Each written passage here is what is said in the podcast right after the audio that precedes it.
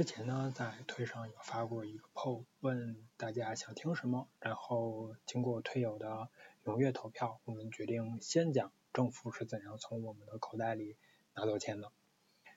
政府呢，从我们口袋里拿走拿走钱，大家都知道最基本的方法就是税收，还有各种各样的费，嗯，但是呢，这并不是唯一的方法。嗯，不过即便是说我们讲税收，也其实有更好的税收或更坏的税收。嗯，所以说这这个题目是有很多可以讲的东西。那么在税收之外呢，我们今天也要讲一讲关于土地和资源出让金的问题，因为呢，这也是使得某些地区看起来税收比较低的一种方法。然后最后呢，我们要讲一下隐形的税收，这也是大家最不容易当做政府。跟我们收的钱，但是却使得很多国家变贫困的原因。首先，第一步我们讲税收。呃，什么是好的税呢？嗯，我们来判断的时候呢，一定要站住了位置。因为什么呢？对政府来说，好的税，对于纳税人来说，不见得是一个好的税。那么对对政府来说，什么样的税是最好的呢？第一，我能收好多好多的钱；第二呢，我收收完钱之后，纳税人还没有感觉到；然后第三呢，是纳税人就算感觉到了，他们也很难逃税；然后第四点呢，是看起来还算是公平。那么对于纳税人，什么样的税收是比较好的呢？我肯定不会说少收税就一定是最好的。因为有很多例子证明，某些情况下政府少收税并不会对纳税人有好处。我首先要讲的是，这个税收能够激励政府，让纳税人活得更幸福，让纳税人获得更多的收入，是政府获得税收的方式的时候，政府才会有动机去帮纳税人增加收入。我们举个最简单的例子说，如果说你去雇一个人去经营你的企业，结果他经营的好，经营的坏，他的收益都是一样的，他就肯定不会去愿意去经营好。那么如果你跟他说，OK，你经营我的企业，然后你能拿到三成，我能拿到七成，他就会比较乐意的来去把你企业经营的更好一点。那么作为税收来说也是类似，如果政府的收入跟我们个人的收入不绑定。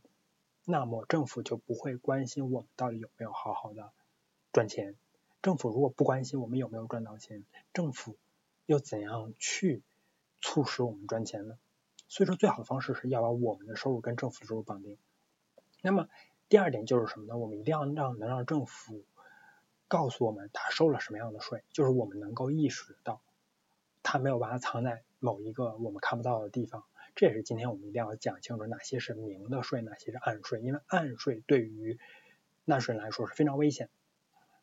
然后第三点呢，就是税收公平。税收公平跟看似公平其实有很大的区别的。嗯，看似公平是很容易做得到的，但真正的税收的公平，可能是每个人自己心目中的一个决定。那么我们会认为说，我们内心觉得公平的税才是最好的税，这是站在纳税人的角度上讲。那么对于双方来讲呢？那那我们就要有两点，就是第一是需要花很少的成本来征的税是好税。如果因为嗯这样，如果一个税的征收成本非常之高，那么即使损害了纳税人很多，也没有办法让政府获得很多的收益。这样子其实是一个双输的状态。那么在此之外呢，还有一个是对纳税人的损害少。嗯，它跟征收成本有有什么样的区别呢？因为除了直接的政府的征收花的人力物力之外，还有一部分的嗯社会成本是政府没有办法变成它的税金，但是纳税人承担了的。那么呢，我们就要来讲一下，说哪些东西是政府没有办法收走，然后纳税人还要承担的东西。那么呢，我们如果是看 YouTube 的。推友现在就可以看到一张图了，然后带看到电台推友会说我我什么也看不到，没有关系，我们可以讲一个简单的东西。首先是我们可以想象有一个叉叉，这个叉叉是什么呢？供给曲线和呃消费曲线。那么我们作为消费者的需求曲线，消消费者需求曲线呢是价格越高，我们的需求就越低，所以说它是一个往下走的曲线。然后供给曲线呢则是价格越高。然后我的供给量就越大，它是一个向上走的一个供给曲线，然后这两个曲线的叉叉的交叉点就是我们的所说的市场均衡。那在这样一个交叉点上，我们会知道价格跟供给的数量和需求的数量是刚好一致的，这是没有税收的情况。但是，一旦有了税收，就会导致什么情况呢？供给者会发现，我如果还是按照现在的价格来去供给，我要亏，因为我卖出去东西了之后，我还要交税。那么，供给者肯定就不乐意用这样一个价格来继续供给，那么他们就要提高价格。但提高价格了之后，作为消费者而言，他们并不会说 “OK，你提高了价格，我就全把它吃下来”，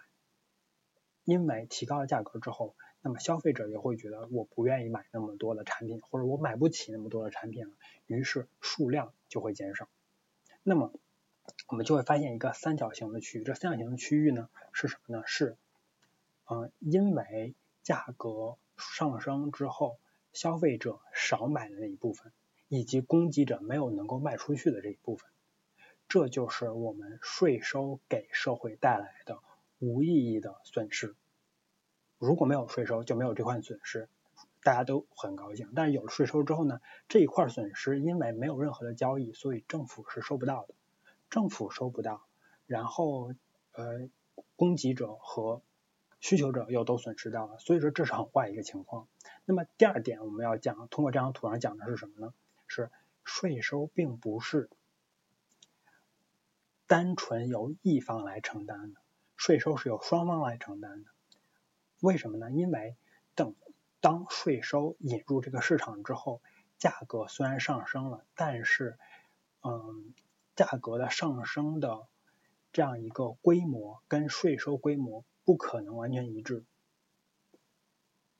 一部分的税收中的价格是导致了供给者的承受的价格的下降。为什么说说它成了价格下降？因为虽然说它提高了它自己的价格，加上税在里面，但是呢，因为他们的销售量减少，所以说即使如此，他们的价格也会下降。那么我会看看出来，实际上税收征收的时候是双方来承担，供给者和需求者都会来承担。那么谁承担的比较多呢？谁的曲线比较没有弹性，或者说谁的数量？不会因为价格有很大的改变，谁承担最多？例如我们说食盐，食盐会承担的是很多很多，因为无论如何你都会买那么多的食盐，不会说因为价格高、价格低你就多买少买。所以说普遍来说，在古代大家都比较爱对食盐这些东西来征税，因为征税征征这种东西的时候，真的能够征得到，而且谁呃而且需求者会。非常之疼，供给者不会很疼，因为供给者可以随意的增加它的产量，不会很疼。需求者是最疼的，因为它的曲线是最没有弹性。那对于其他的产品，我们也可以想象，大家不要觉得说，OK，我要对一个产品征税，然后就会让它的生产者负担所有东西，然后大家都很高兴了，不是的哦。特别是对于那些需求很固定的产品，只要征税，承担者肯定是那些需求者。而且应该说大大部分人在需求者，当然生产者会承担一部分。然后呢，我们先讲今天的第一个税，就是所得税或者叫做收入税。首先说所得税、收入税是什么东西？它是呢一个人类也好，它是一个企业也好，提供自己的产品或者服务之后换来的收入，然后呢扣除的换来的，我们一般在会计上叫做收入，然后扣除掉我的。成本之后，成本就是我为了得到这个收入花的各种各样的支出，扣除这个之后得到那个所得，然后乘以一定的税率来计算的税。这个税呢，我要说它是一个对纳税人最好的税，很很可能没有更好的税了。为什么它是最好的税呢？因为首先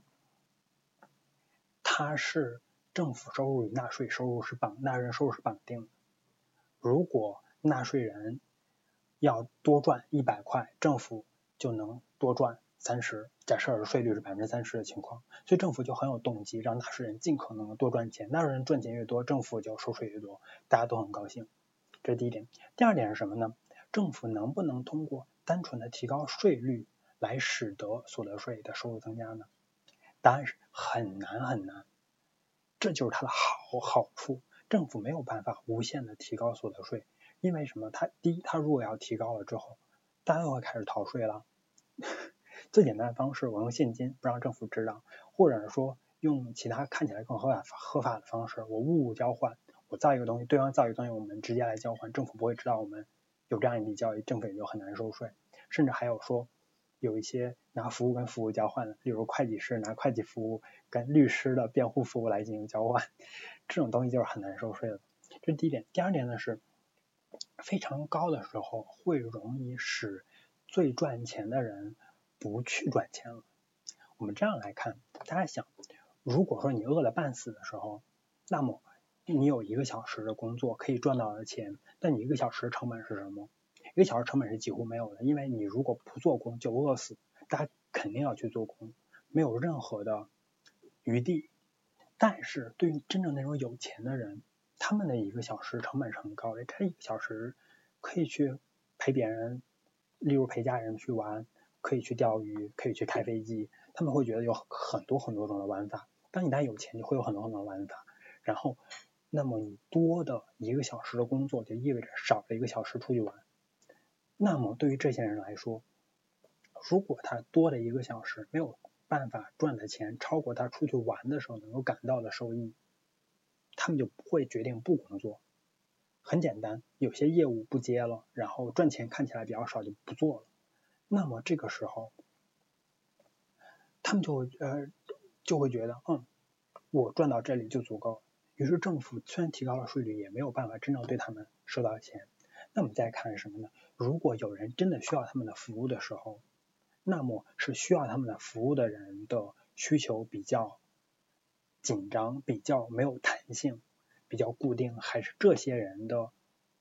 提供服务的提呃的供给比较弹性呢？很明显，这些人提供服务的供给比较有弹性，所以说谁在负担？肯定是买他们的服务的人来负担。所以我们可以看到什么？税金非常高的收入税，往往没有办法真的让高收入者缴税，所以承担了最多的所高税金的所得税的是谁？是中产阶级。于是呢，所得税的税率上限往往是有一定的规，有一定的自然的这样一个阈值的，超过这个阈值，对于政府来说收不到更更多的税。嗯，除此之外呢，还有一个非常好的地方，就是大家能够感受到。啊，政府又来让我交税了，每年都是一次，然后我还要找会计师给我报税。这虽然说大家会觉得啊好烦，但是另外一角度上讲，能让你感觉到政府有没有收税，才能够使得你认要去思考政治意义，要去思考我要投谁的票，然后我要怎么样去约束这个政府的运作。然后，但如果说政府对你收税了之后，你完全感觉不到，那政府想做什么，你可能都不是很关心。那么呢，嗯，就是一个很危险的社会。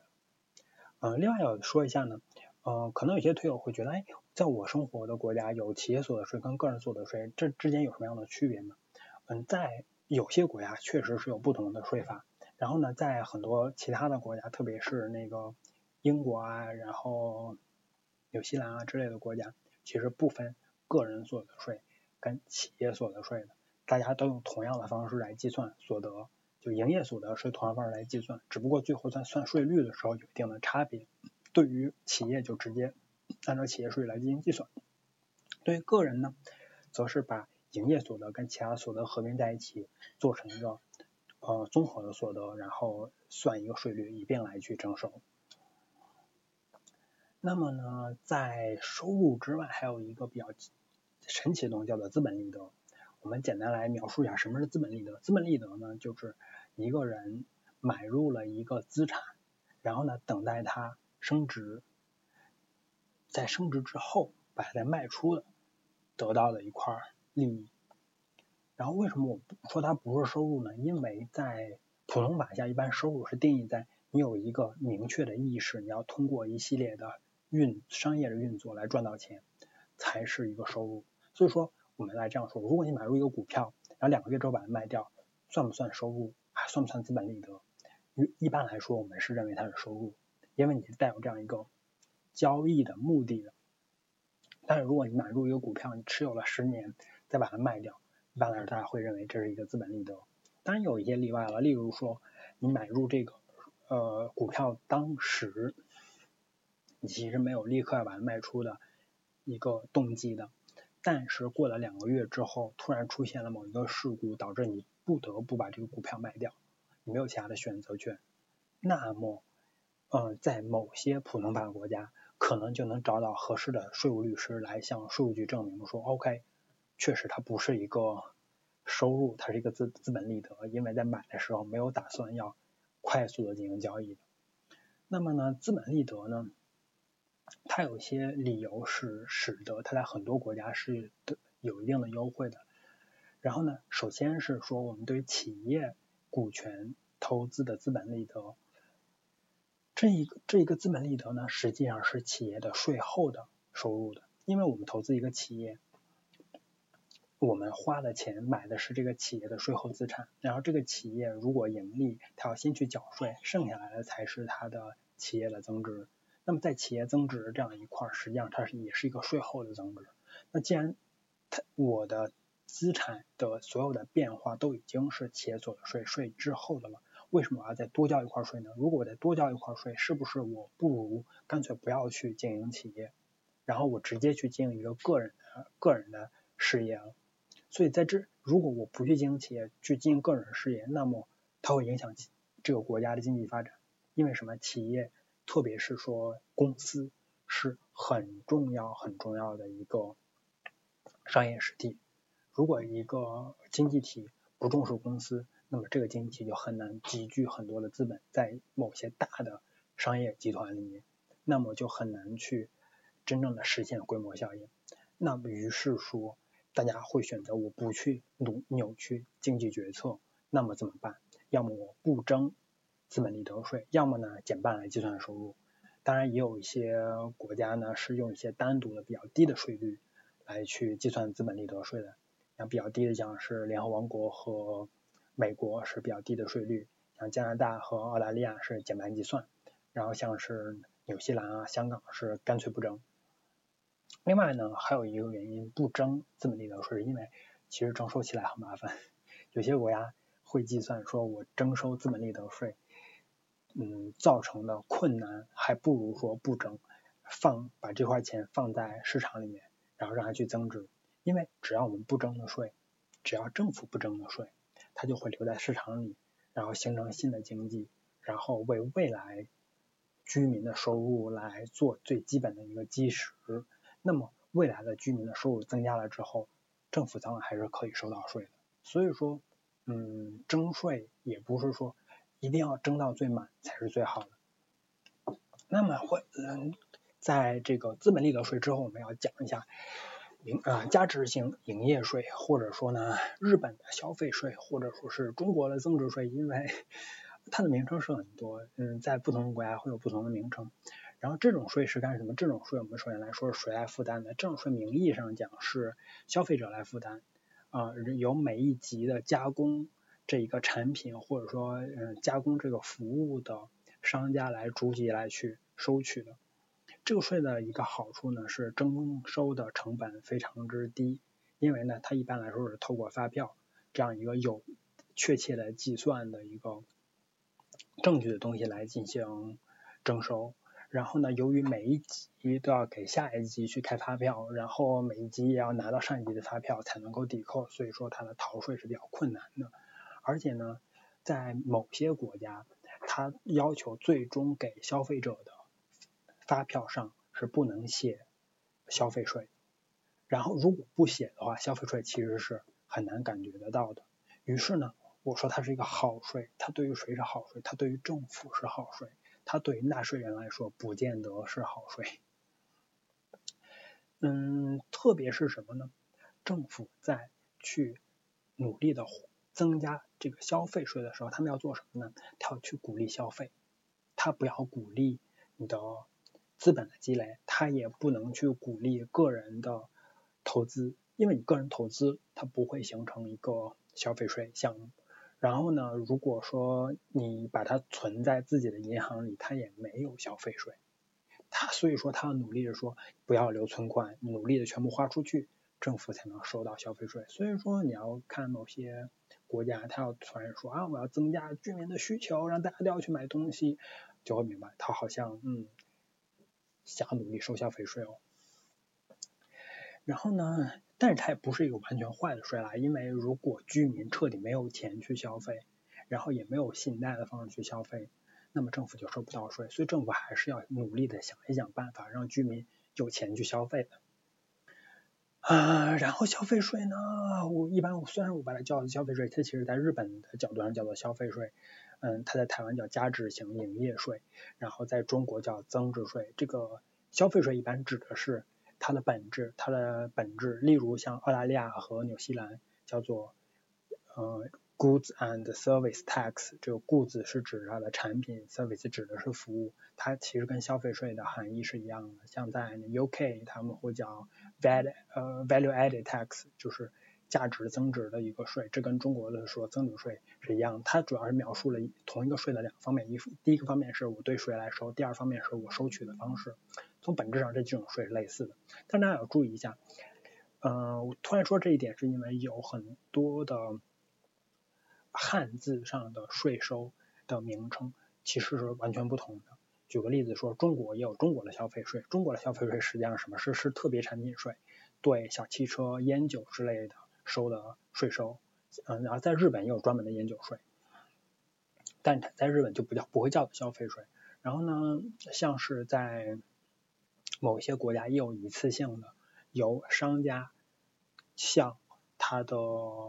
客户收取的税收不会再往上传递，仅仅是最终商家开出来的一道税。然后在在美国的话，嗯，有有些州啊市啊也有这样的一种一种税。然后这种税呢，在中国就叫做呃营业税，但但是它并不是台湾的营业税，是完全不同的东西。然后呢，我们最后来讲关于税，我们最后来讲一下税收公平。为什么税收公平对于政府也很重要呢？嗯，首先我们说，如果说大家没有感觉到税收的公平，会怎么样？大家会非常的厌恶税收，认为那这种东西就是在呃抢劫。那么如果大概看起来税收是公平的呢，那么大家就会觉得啊，算了，我就忍受了吧。所以说，税收公平很重要一点，就是来让大家不要那么积极的逃税。逃税总是会有的，但是如果能让普通人不要那么积极的逃税，税收公平就是有意义的。然后，税收公平其实是一个很复杂的东西。首先呢，我们要讲形态上的最外表的税收公平。最外表税收公平就是说，无论是个人的收入啊，我是合伙企业的收入啊，我是公司也好，或者说是信托也好，我们的税率不要有太大的差异。当然，有有的国家的方式是什么呢？虽然这几种不同的形态的税率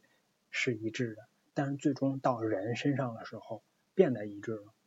举个这样的例子，在纽西兰，公司的税是百分之二十八，个人税呢是有极极差，从百分之十到百分之三十三。那么如果是最富那些人，已经也就是已经到了百分之三十三的人，拿到了公司的百分之二十八，呃。交了百分之二十八的税之后的收入的时候，他们就不需要去重新交所有税，但是他们要补齐那百分之五的税，所以百分之二十八加百分之五刚好等于百分之三十三。用这种方式可以保证到个人头上了之后，无论是开的是公司也好，还是用合伙企业也好，每个人承担的税率都是相同的，这样看的话就比较公平。那另外一方面呢，外国进口的产品跟本土进口产品的消费税是不是应当有差异？有人就认为，如果我们是自由自由贸易的话，就不应当有差异，这样才公平。但是有些国家也是透过关税的形式，使得它并不那么公平。然后另外一点呢，就是关于税收的负担的问题。有人会认为说，OK，我会认为在这个社会里面，大家是一起拿出来钱，然后让这样一个政府能够运作起来。那么我们要看每个人的承担的能力。那么这所以说我们不能够按人头来去缴税，每个人一千块，这样不公平。那好，那么不按一千块，我按每个人收入的百分之五，好不好？也有人认为不公平，因为有钱的人或收入高的人，他们其实有更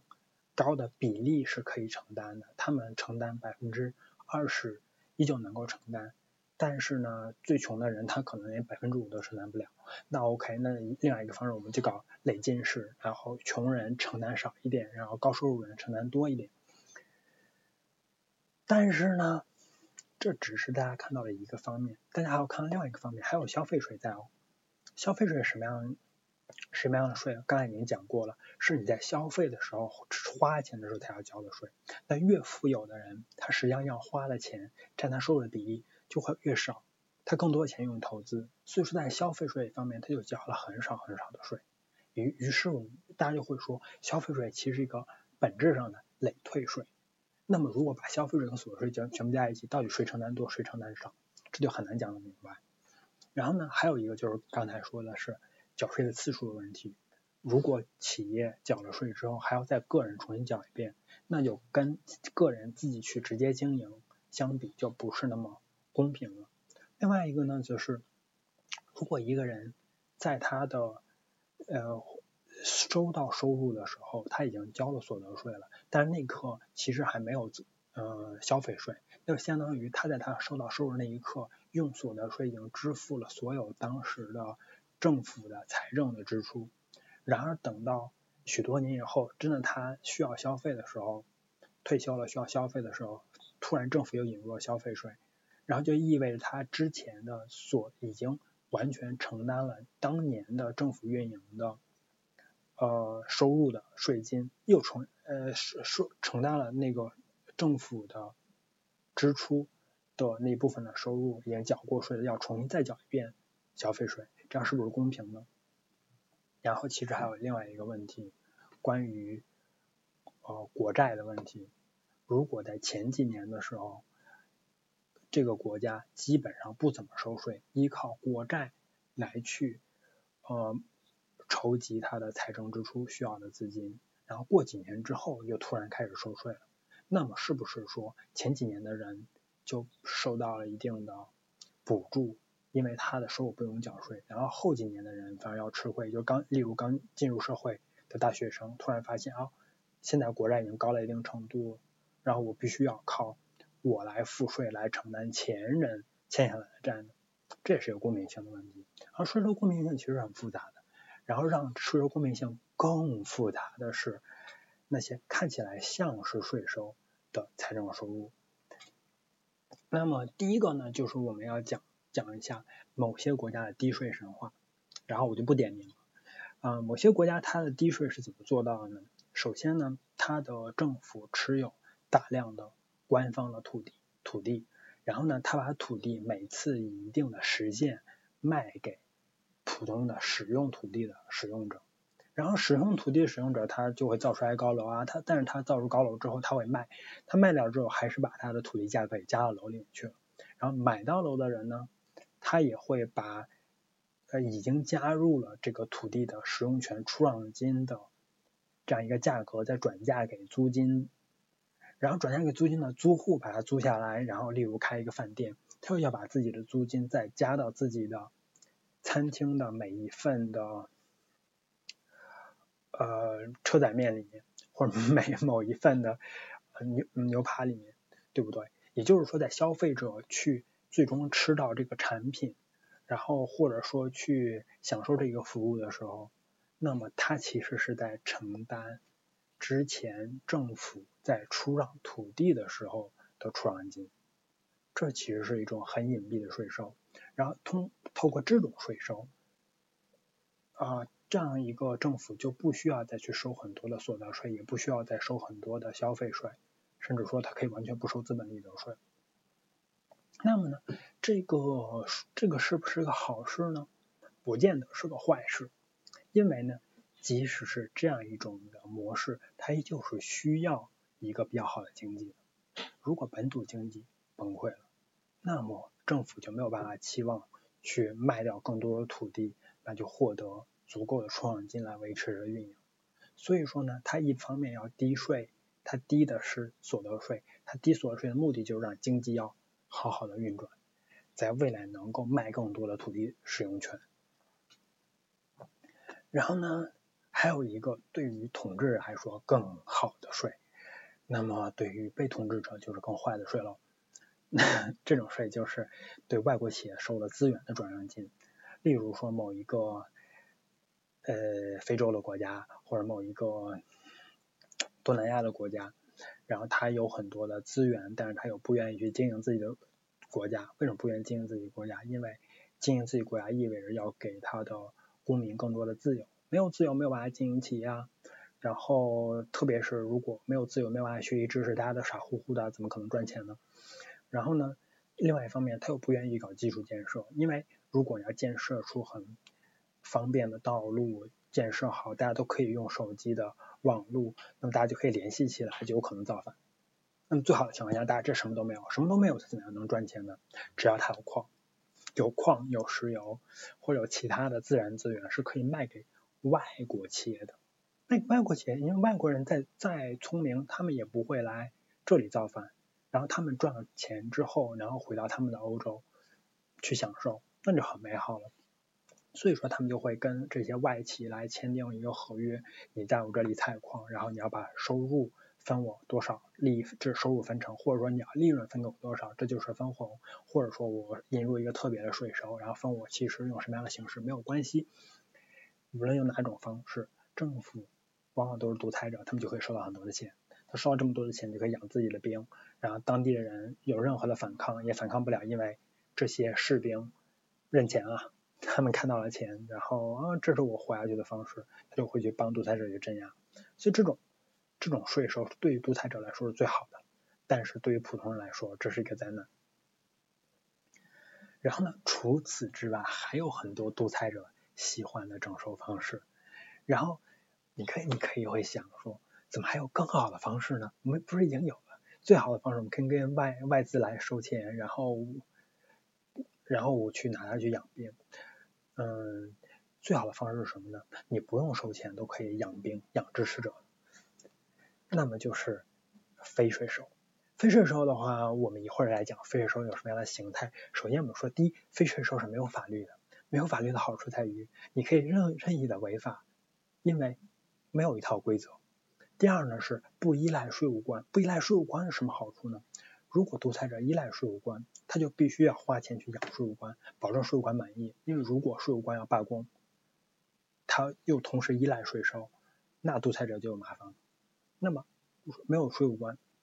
独裁者就不需要再去花钱去养他们，多幸福。第三点呢，是不需要官僚分配，像我们刚才说的，即使是能够透过外资来收取的。收入，他依旧要有一套自己的官僚来分配给需要钱的人，也就是他的关键的支持者。然后呢，最后一点就是民众很难看得到。然后即使是外资，也经常还是会被看到，大家会估计说，OK，这个外资来我们这里开矿，他能赚到多少钱？这是从我们头上刮走，虽然不是直接刮走。然后呢，非税的收入可以是更难看得到。第一种非税收入呢，我们叫做权力寻租啊，其实就是贿赂到。执政者啊，把他的关键的呃支持者放到某些特定的位置上，然后例如是公司的审核上，然后如果你不贿赂这些人，拿到公司的审核的费用，然后就没有办法去开公司，那么这个审核的费用，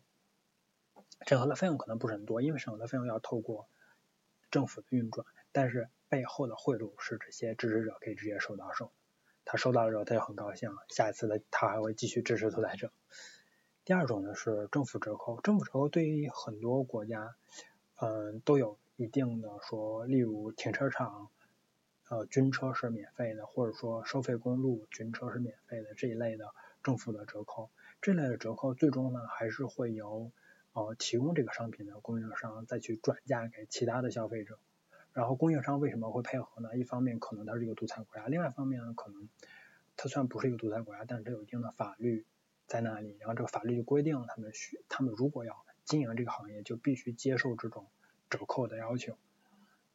这也是一种消普通消费者没有办法在自己的账单上看到，甚至都很难衡量到底有多少政府折扣被政府享用。因为如果没有这个政府折扣，政府要收更多的税来去运营。它的支财政支出，但如果是折扣的话，不用收税，直接在它的支出的账单上减下来。然后呢，第三种就是行业垄断了，或者说是准入控制，当然包括进口的控制。那么这个呢也是比较隐蔽的。首先呢，政府就会拿出来一定的大义名分来讲说啊，我们要保护我们的民族产业啊，或者说我要保护本地的什么什么人啊，保护本地的那个呃农产品的生产者啊。所以说我们不能让外国人随便能够进入啊，或者说他也可能说啊某某一个行业，这个行业呢是需要高非常高的这个。标准的普通人是不能去做的，普通做人去做了就损害大众的利益啊，或者说呢，只就更直接一点说啊，我们我们本土只允许有几家呃这个产业的制制造商，因为它涉及我们的国家安全。举个例子说，可能是那个移动网络的，或者说是嗯呃烟草或者其他的东西，然后他会说只有。我们认可的那几个商户可以运营，其他人都不能运营。那么这几个商户就可以联合起来，然后把价格提上去赚大钱。那么他们提高出来的价格实际上是什么？实际上就是对消费者征收的一种隐藏的税收。然后呢，他们收走了这些，他们收走的人有可能他们是官营企业，官营企业就相当于利润直接输送给了政府。如果他不是官营企业，有可能其实是核心的支持者。那么也就是通过这种方式去收买核心支持者，让独裁者能够活下来。当然呢，这种进出口的控制呢是双向。一方面呢，可以说 OK，我们要保护民民族产业，不允许外国人然后进入我们的市场。那么实际上这个时候是向消费者征税，因为消费者承担更高的价格，然后买更差的产品。然后另外一方面呢。也有向制造者征税这种案例，例如呢，某些国家在遇到粮食价格疯涨的时候，他们就有可能说：“OK，我禁止我的粮食的出口。”那禁止粮食出口的意义就是，粮食的生产方不能通过出口到国际市场来获得必要、获得他们本应能够获得的利润，反而说他们必须要压低价格在本土销售。这也就是向制造者收收税，然后去支付给消费者的一种方式。那为什么要支付给消费者？有可能那消费者是关键的支持者，有可能他现在必须要平抑粮价，不然有人就要暴动。那么对独裁者来说，他们也可以咬咬牙做这样的一个事情。关键就看双方谁的嗯力量比较强大一点。然后呢，当然呢，我们也不是说所有的隐藏税收呢一定都是坏的东西，因为也有些隐藏税收是好的，或者说至少是有争议的。嗯，例如就是最简单的工作签证。嗯，我们正常来说呢，一个国家它自己的公民是自己的一个共同体的，嗯，每个人是共同体的一个分子，所以这自己的公民是有本土的工作权的。那么呢，如果外国的人，特别是不发达的国家人想来我们国家来工作呢，大家都会去觉得说，OK，他们来了会不会损害我们的利益呢？那么我们要从另外角度来讲，作为雇主，他们肯定会想，如果是一个自由的环境下，我肯定愿意去雇最便宜的人。如果外国人便宜，我就雇外国人哦。但是呢，如果雇主可以随便的去雇便宜的外国人，就会导致本土的劳动力的价格的下跌。然后就会使得很多本土的呃劳工没有办法赚很多的钱，那么政府就可能觉得说我不能容忍这种情况随意的发生啊，所以说他们就引入了工作签证的制度，外国人不能随便来，我要确认说只有本土缺的人才可以让外国人来，本土不愿意做的工作才能让外国人来做。那么，对于雇主雇主的角度来讲，说我雇外国人比较便宜，雇本土人比较贵，那中间的差价是什么？中间的差价实际上就相当于一种。隐藏的税收，这种税收是支付给了他的劳工，然后支付给了劳工，他其实也可以认为他是。所以说，我们今天讲这样一个问题，主要的意义在于，嗯，在生活在不是那么好的国家里的公民，要仔仔细细的想一想，说，哦，在我的国家里，哪些这种隐藏的税金在损害我的利益，然后我应该想什么样的办法去改变这样一个现状。嗯，如果大家能都能够想到这样一点，然后认认真真的看清楚自己被政府收走的税，我想这个世界可能会变得更好吧。嗯，那今天就到这里，下期大家想听什么呢？